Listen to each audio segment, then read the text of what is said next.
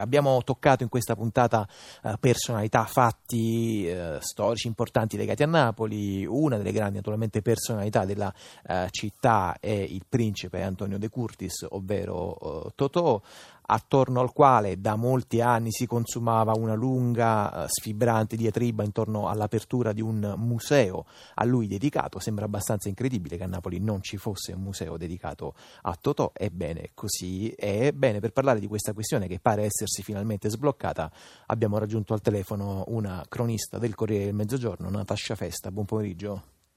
Buonasera, buon pomeriggio. Benvenuta Zazà. Sì, in effetti oggi abbiamo parlato del pasticcio creatosi intorno a una delle icone di Napoli, intorno a Pino Daniele, ai suoi uh, funerali contesi e chiudiamo con quest'altro pasticcio durato quanto, Natascia Festa? Circa vent'anni, se non sbaglio.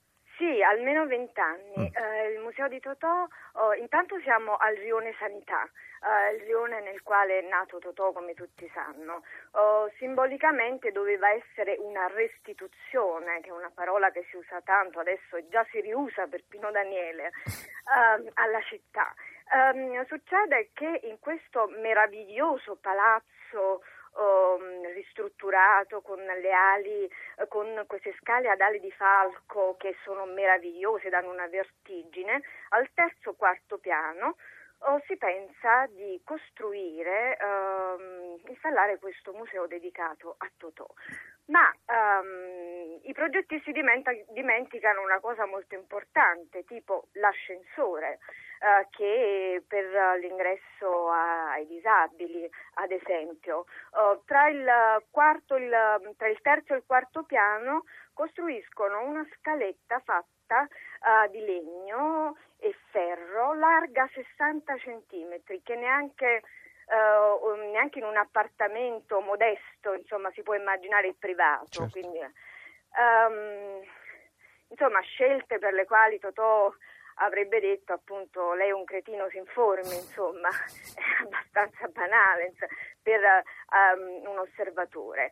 La cosa um, più grave è che sbagliato comunque sia, questo museo um, in qualche modo uh, venga aperto alla città, invece rimane chiuso. Non solo.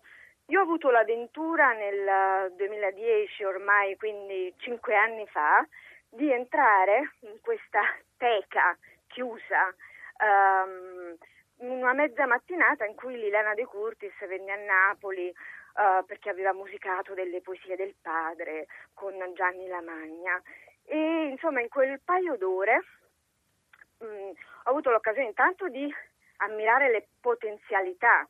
C'è un piccolo auditorium, quasi un teatrino, ci sono delle sale per i laboratori, perché l'idea di Liliana non è tanto musealizzare uh, i cimeli, perché insomma per quello basterebbe una mostra, ma di fare della memoria di Totò una risorsa per i ragazzi del quartiere.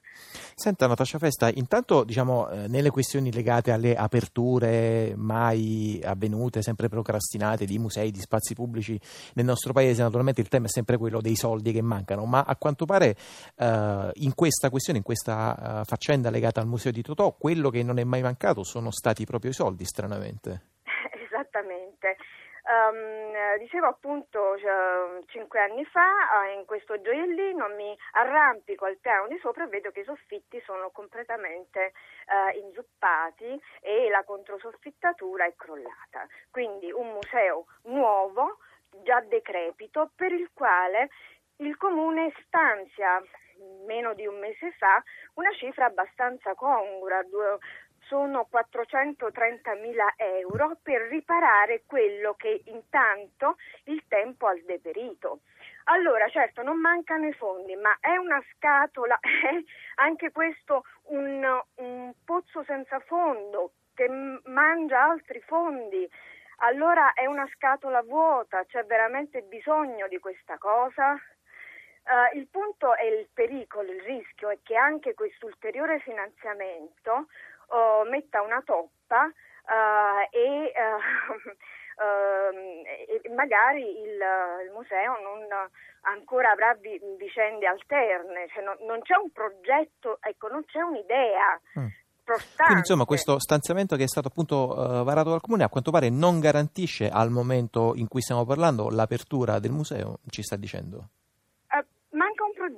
Magari garantisce la, uh, dire, il funzionamento di un ascensore, ma uh, per fortuna abbiamo l'idea, un'idea di un museo che va oltre l'accessibilità fisica. No? Mm. È questo che dico, magari riparano la controsoffittatura, faranno ascensore, parlano anche di uh, una biglietteria, naturalmente i servizi al pubblico, uh, su questo nulla da dire, tutte cose necessarie, ma il progetto qual è?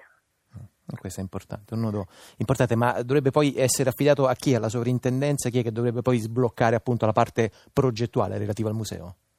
Anche qui eh, c'è una storia fantastica all'interno di questo, perché lei giustamente diceva prima che i fondi non mancano. Pensi che ce ne sono altri 30.000 stanziati dal FAI Uh, che in un concorso sui luoghi del cuore aveva candidato anche il Museo di Totò che vinse, per cui questa cifretta congrua è lì congelata perché appunto la domanda che lei mi faceva sono non c'è trasparenza sulla futura gestione. Quindi questo è tutto da disegnare. Certo, certo, va bene, come al solito, le solite intricatissime questioni burocratico-amministrative del nostro paese. Staremo, come si dice, a vedere. Intanto ringrazio Natascia Festa del Corriere del Mezzogiorno per averci raccontato anche brevemente una delle molte questioni eh, surreali che attraversano la nostra città e il nostro paese. Noi ci salutiamo qui.